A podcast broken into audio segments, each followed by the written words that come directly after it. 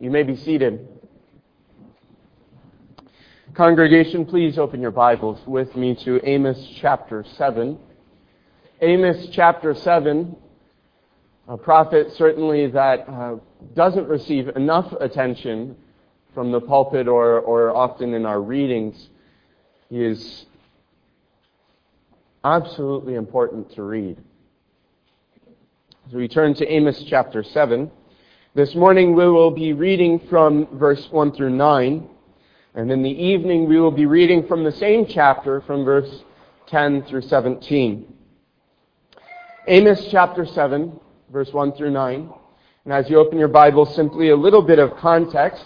At this time, Israel is a nation divided. God's people are divided into two people, the nation of Israel and the nation of Judah.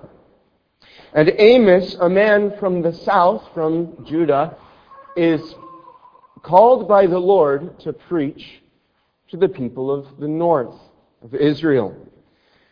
And he has received at this point very little interest in the words he's been preaching. God has not, or God has been speaking through Amos, but the people of Israel have not been listening. So we turn now to verse 1 through 9. Hear the word of the Lord. This is what the Lord God showed me. Behold, he was forming locusts when the latter growth was just beginning to sprout.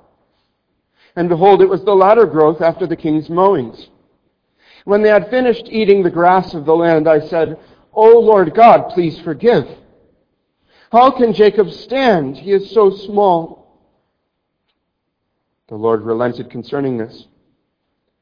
It shall not be, said the Lord. This is what the Lord God showed me. Behold, the Lord God was calling for a judgment by fire, and it devoured the great deep and was eating up the land. Then I said, O Lord God, please cease. How can Jacob stand? He is so small. The Lord relented concerning this. This also shall not be, said the Lord God. This is what he showed me. Behold, the Lord was standing beside a wall, built with a plumb line, with a plumb line in his hand. And the Lord said to me, Amos, what do you see? And I said, a, a plumb line. Then the Lord said, Behold, I am setting a plumb line in the midst of my people Israel. I will never again pass by them. The high places of Isaac shall be made desolate, and the sanctuaries of Israel shall be laid waste, and I will rise against the house of Jeroboam with the sword. Thus far, the reading of God's holy and inerrant word. Let's pray. Lord God, we pray that you would open our eyes the reading of your word this morning. That you would open our ears to hear the news of your wrath and of your mercy. That you would open our hearts to receive what you have for us in this passage. We pray, Lord, that we would listen carefully, eagerly, for this passage before us this morning. We pray this in Jesus' name. Amen. Congregation of the Lord Jesus Christ, whenever someone wants to get a point across in a very simple and direct way, very often they'll use an image. This is especially true when the image or the, the point they're trying to get across is a difficult point. Or when the person is just not getting what you're trying to teach them. And this is true in a wide variety of circumstances. Teachers, for instance, will often give images or stories or illustrations to their children, their students. They'll give science experiments so that the children can see exactly what they're teaching. Similarly, a salesperson might, in order to show his product, take out the product and demonstrate how it can be useful in a very visual way. Pastors likewise often use illustrations to try and, and explain what they're getting at to the people. Something that happens all the time. Images, they get the point across. Especially when people just aren't understanding it. Well, brothers and sisters, by the time we arrive at chapter 7 of the book of Amos, God has been warning the people of Israel for some time about a coming destruction, about His coming judgment. If you were to look back on the book of Amos for a moment, congregation, you would see that this is the case, where God warns the people, telling them destruction is coming. In chapter 1 and 2, Amos begins by going out and preaching judgment on the nations surrounding Israel. And each time, as he goes from nation to nation, he brings the circle a little closer until he comes to Israel itself. And he says, You're no better than the other nations. Therefore, you'll be destroyed. In chapter 3, Israel clearly rejects God's message, and God responds by portraying himself as a lion who will tear Israel apart, he says, as the shepherd rescues from the mouth of the lion two legs or a piece of an ear, so shall the people of Israel who dwell in Samaria be rescued with the corner of a couch and part of a bed. In chapter 4, Israel continues with their stubbornness, and God reminds them of no fewer than five sets of punishments He's brought upon them in the past. And after each, He says, Still you did not return to me. In chapter 5, He continues with the same. He sings a death song, a song as if He was singing at a funeral. And we could continue, but I think you get the, the image here.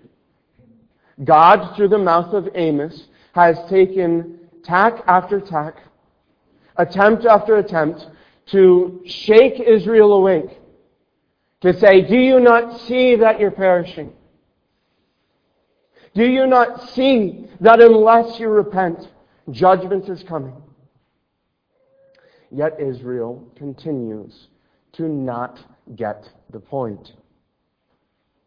They don't get the picture. They have at this point cut themselves off from all faithful worship. They've left the only place God commanded them to worship in Jerusalem. Instead, they had joined themselves with priests at Bethel, at Gilgal, worshiping God falsely. Again, they had cut themselves off from their proper king, the house of David, the line of the promised Christ. Instead, they followed a rebellious king and they worshiped God falsely. Despite this, despite all the messages that God had brought to them, they were self satisfied, self confident. They believed that God must be happy with them. They believed that God was content. And so, congregation, in the passage before us this morning, God pursues a slightly different strategy. God gives Amos not one, not two, but three visions, striking images.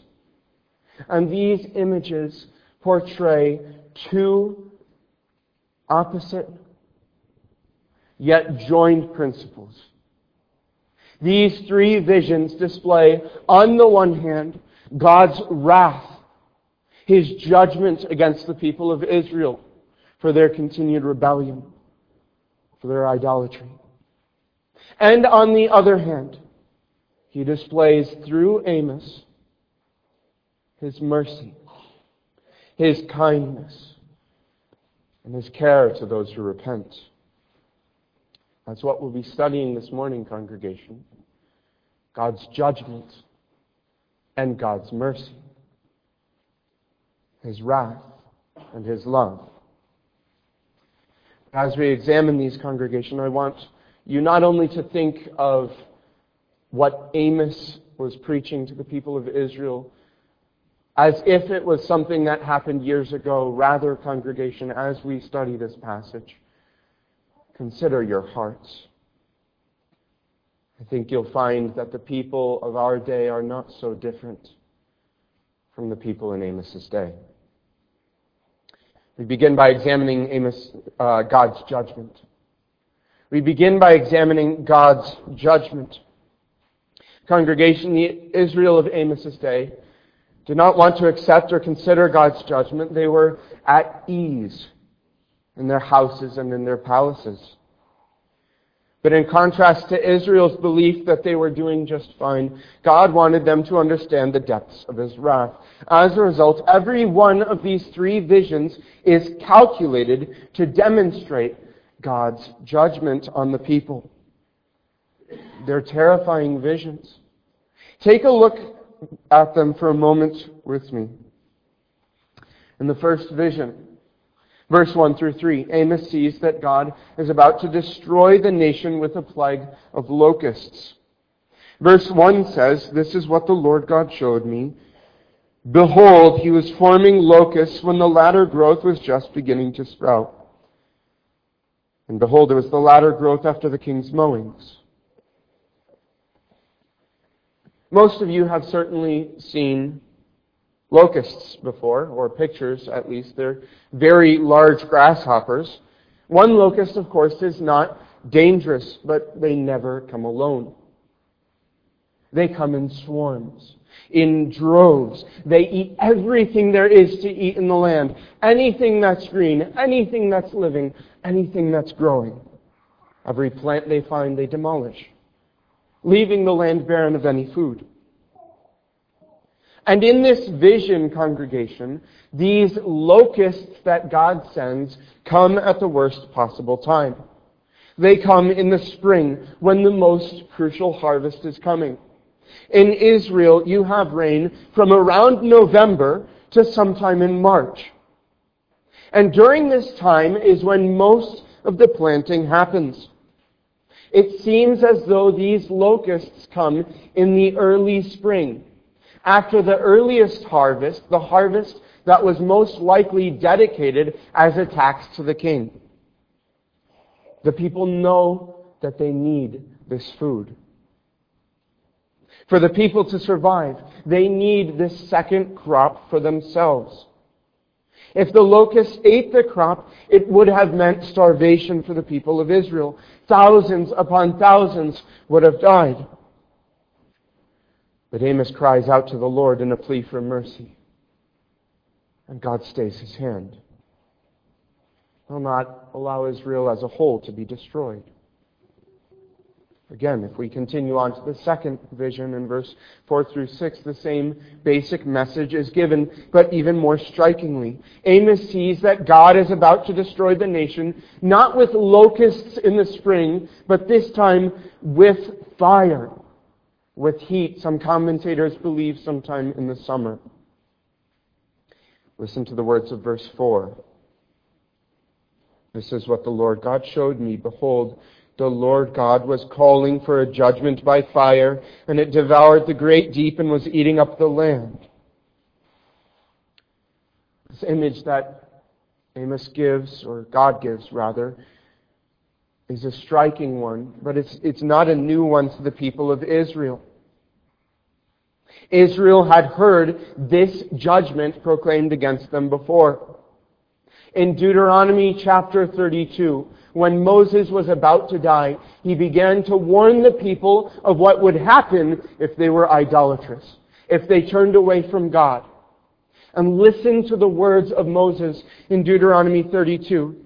God says, A fire is kindled in my anger and shall burn to the lowest hell. It shall consume the earth with her increase and set on fire the foundations of the mountains. That's exactly what's going on in Amos's vision.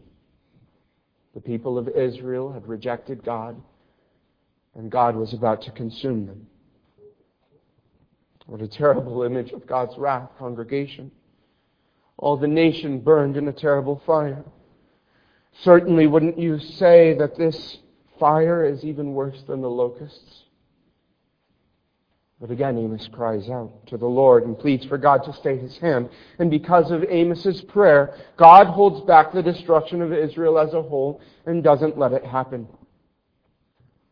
But the third vision is very different from the first two and in many ways worse still. Listen to what God says in verse 7 through 8. This is what he showed me. Behold, the Lord was standing beside a wall built with a plumb line, with a plumb line in his hand. And the Lord said to me, Amos, what do you see? And I said, A plumb line. Then the Lord said, Behold, I am setting a plumb line in the midst of my people Israel. I will never again pass by them. The high places of Isaac shall be made desolate. The sanctuaries of Israel shall be laid waste. And I will rise against the house of Jeroboam with the sword.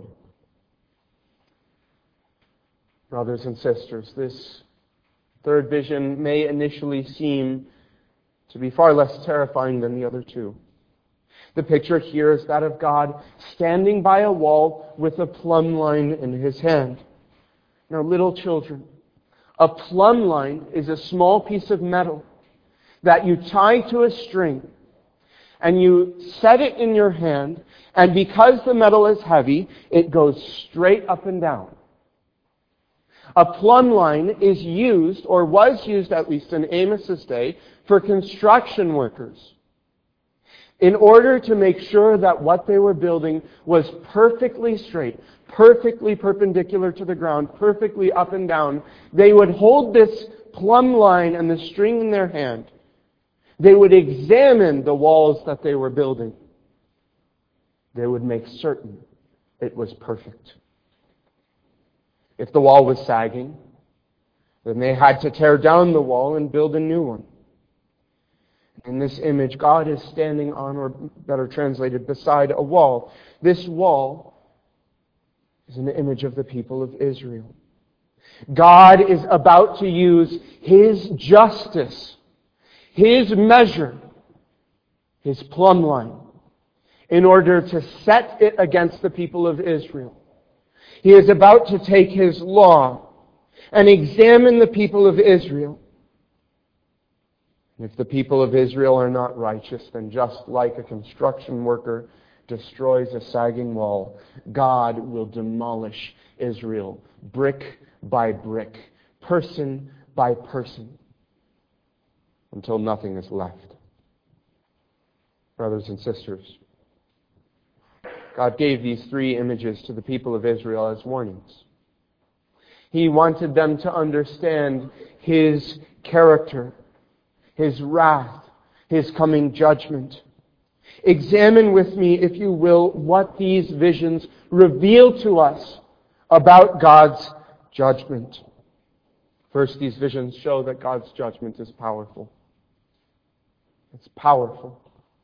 The visions described here are visions which strike at the very heart of the lives of the people of Israel. In the first vision, God's wrath was prepared to condemn them to starvation. In the second vision, his wrath was prepared to condemn them to be burned up.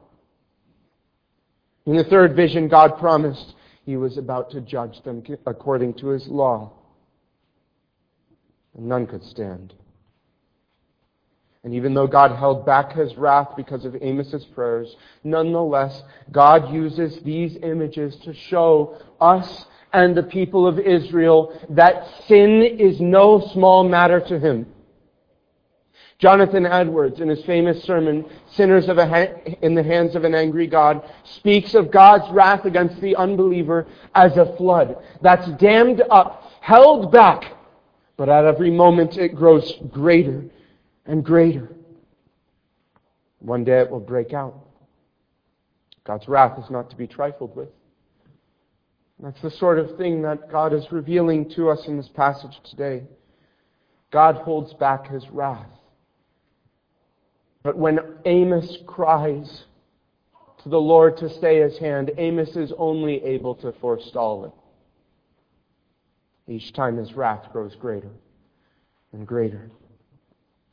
Congregation, compare this passage with the life of the church today. Often in the church, the world downplays God's wrath. The idea of hell and of God's judgment is something that's talked about less and less in the modern church. At the very best, hell has been relegated to a minor corner of most of the church's theology.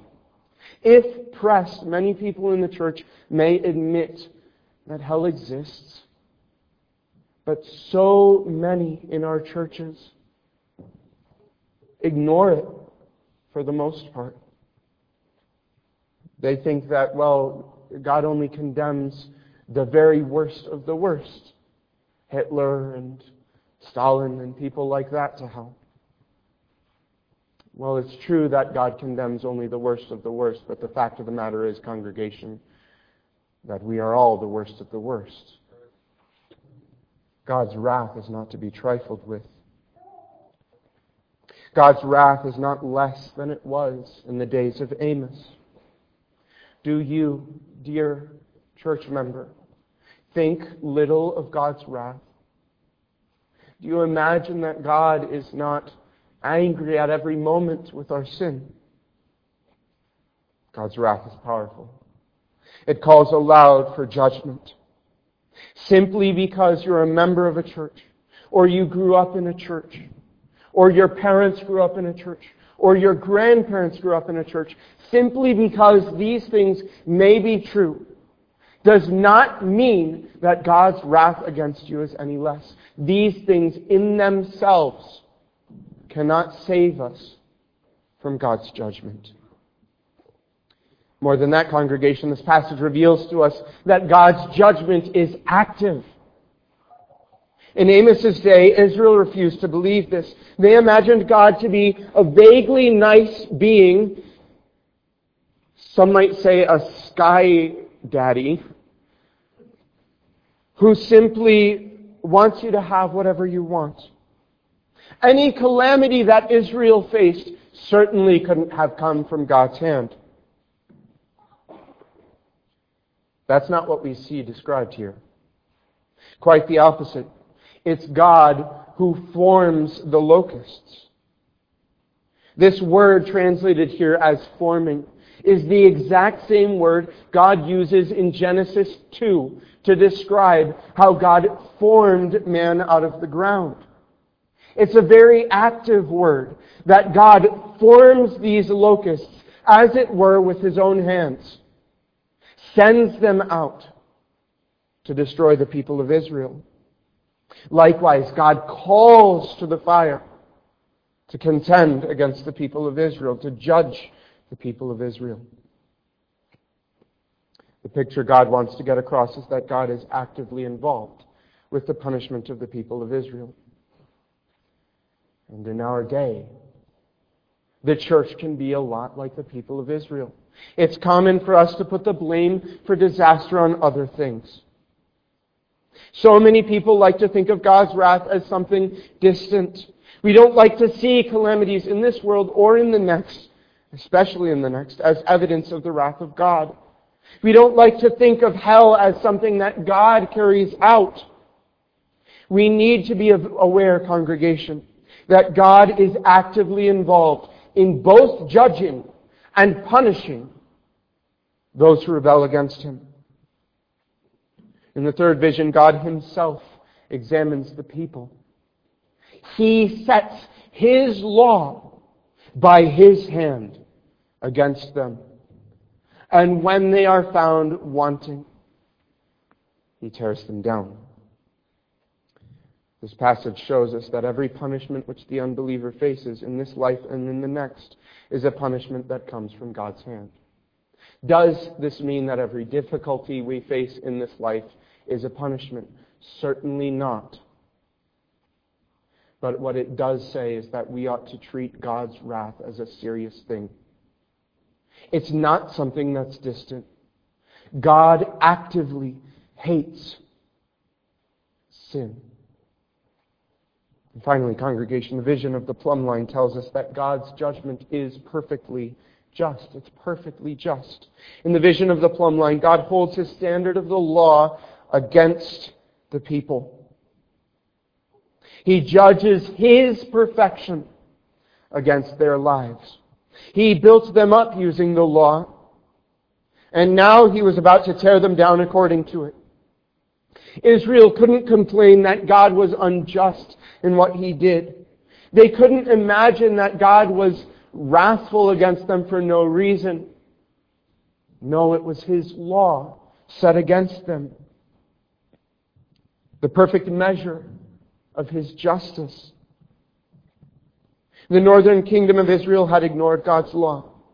Throughout the book of Amos, God speaks of the people of Israel in various terms.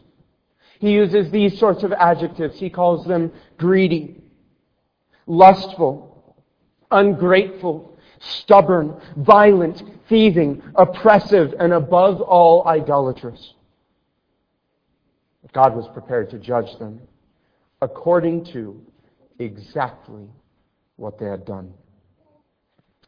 Congregation, consider your sin in the light of these visions. Don't mislead yourself.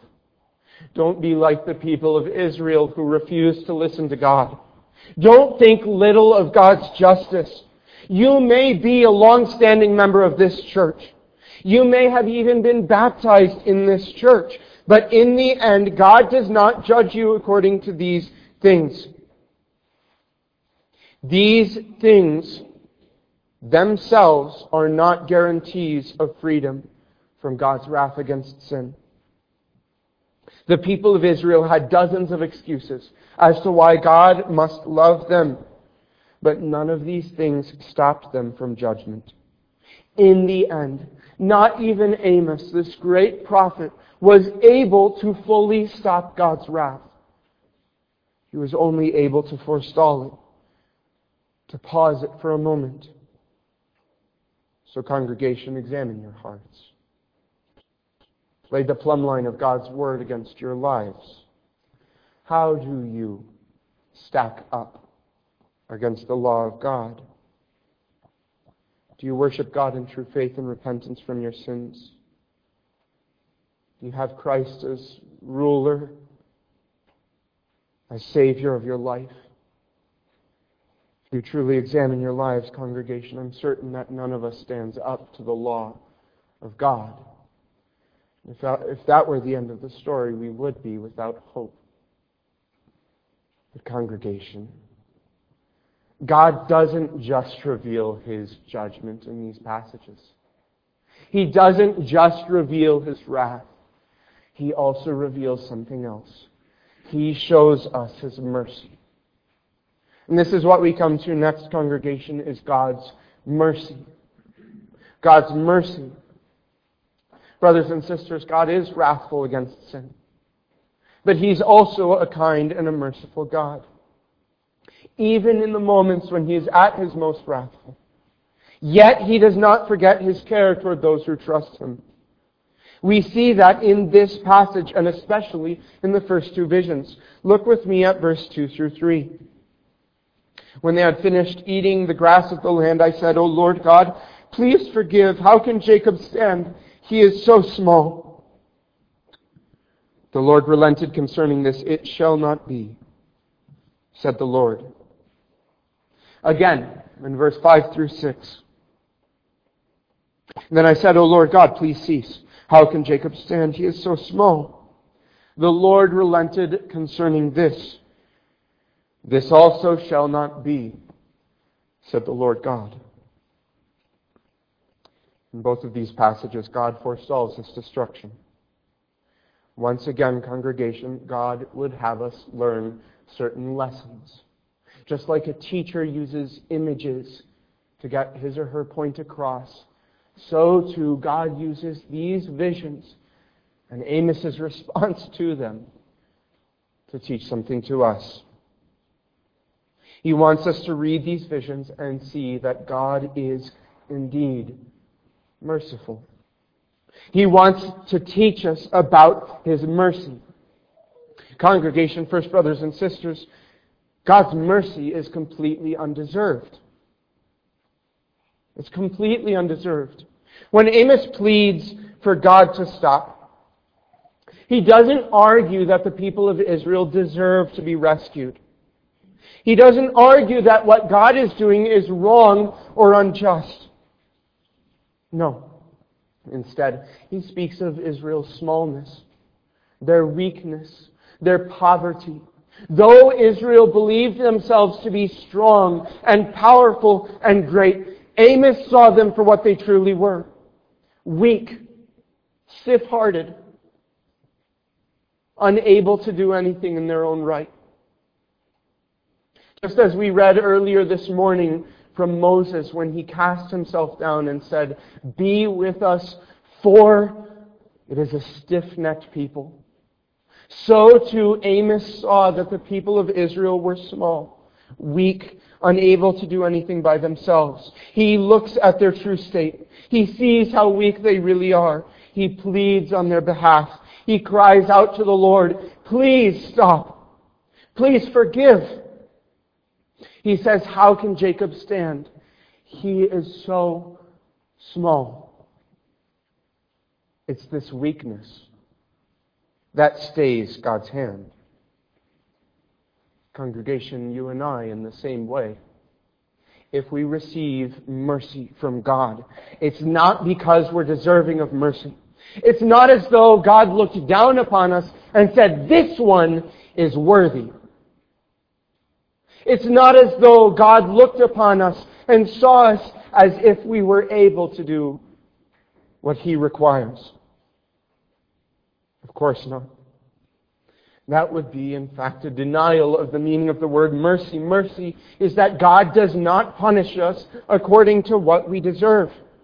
God doesn't save us because we deserve it. He doesn't save us because we're strong or holy or wise in ourselves. God saves the believer precisely because he is weak. Are you weak, friend? Do you see that there is nothing in you that is good? Do you place yourself beside God's plumb line, His law, and recognize that you are crooked in yourself? Or if you don't, you're lying to yourself. 1 John chapter 1 says, If we say we have no sin, we deceive ourselves, and the truth is not in us. God saves the believer because he is weak, not because he is strong. Second, however, and this is incredibly important for our understanding of the passage, so listen very carefully. God's mercy comes through a mediator. God's mercy comes through a mediator. In both the first and the second vision, God is prepared to destroy the people. The people are able to do nothing to stop his wrath. But one man, a man appointed, elected, chosen, and anointed to stand between God and the people, pleads on their behalf. This man cries out, Lord, stop. Please forgive. And it's because of this mediator, the words of this prophet, which put a stop to God's punishment. It's this man, this mediator, which forestalls God's destructive wrath. So God stays his hand. He says, This punishment shall not be. He declares, although Israel deserves to be destroyed, I will not destroy them in this way. Congregation, Amos is not the only prophet to act in this way. Although it was generally the task of the anointed priest to represent God before the people, or rather the people before God, the prophets were also, also tasked with this. It was the prophet's job not only to speak from God to the people, but to pray and to intercede for the people. Genesis 20 reveals this to us. God tells Abimelech to go to Abraham, saying, essentially, he is a prophet. He will pray for you. This is something that holds true throughout Scripture. Moses often prayed for the people. As we saw earlier, earlier this morning, when he fell before God and said, Please be with us, for it is a stiff necked people. Habakkuk pleaded before God for his people. David likewise prayed for the people. In fact, every prophet in the Old Testament was tasked with praying for the people they ministered to. It was part of their job. But, brothers and sisters, every prophet points to something much greater. Amos was a prophet of God. It's true. He was one of the people tasked with bringing God's word to the people and with interceding for the people. But Jesus Christ is the prophet. Amos here stands as what we might call a type of Jesus Christ. Where Jesus Christ intercedes, Amos interceded. The congregation, there are so many differences between Amos's and Amos and Jesus. Amos stands between man and God as a mediator. But Amos's prayer, though it was powerful, is nothing compared to Christ. Christ prays for his people. Christ is the better and the greater Amos. Compare God's mercy in this prophecy because of Amos to God's mercy because of Christ. You will find that Christ is the greater mediator in every way. Amos prayed for God's people, but Christ prays not only for his people, but he does so continually. Non-stop. Interceding in the throne room before God himself. He is before God, moment by moment in the throne room, praying for every believer. Again, Amos offered prayers for mercy. But Christ offers not only prayers for mercy, but he offers himself as satisfaction. Amos was able briefly to pause, to stop, to forestall God's wrath. But Jesus Christ, when he comes before the Lord, he doesn't come and simply say, please forgive. No, he comes with himself covered in blood, in his wounds, and says, Look what I have done for the people. Stop your wrath. Let it be expiated on my behalf. See my sacrifice. He did something Amos could never do. Because of this congregation, while Amos's prayers could only forestall God's wrath, Jesus' blood Jesus' prayers, Jesus' death, they made an end to God's wrath. Brothers and sisters, if this is true, compare your lives once more to the lives of the people of Israel. Are you self satisfied? Do you believe that somehow you can make it on your own? Do you somehow think that you can stop God's wrath and His judgment? Why would you think something like that? Do you not see that the law is set against you as a plumb line? That your crookedness demands destruction. Congregation, there's nothing in all the world save Christ, the perfect Amos, who can stop God's wrath. But on the other hand, if you cling to this knowledge that you are undeserving of your salvation. If you repent from your sin according to the law that God has set against your life. If you look to Christ and to Christ our mediator alone, there's forgiveness and freedom. Freedom from guilt. Freedom from the power of sin. Freedom from the judgment that is upon the wicked. That plumb line which once promised destruction, instead promises mercy. The law which once promised our death, fulfilled in Christ, promises a full and free inheritance. We have the promise, congregation, that God's wrath and his judgment is satisfied in the mercy through Christ and Christ alone, the greater Amos. Amen. Let's pray. Lord God, we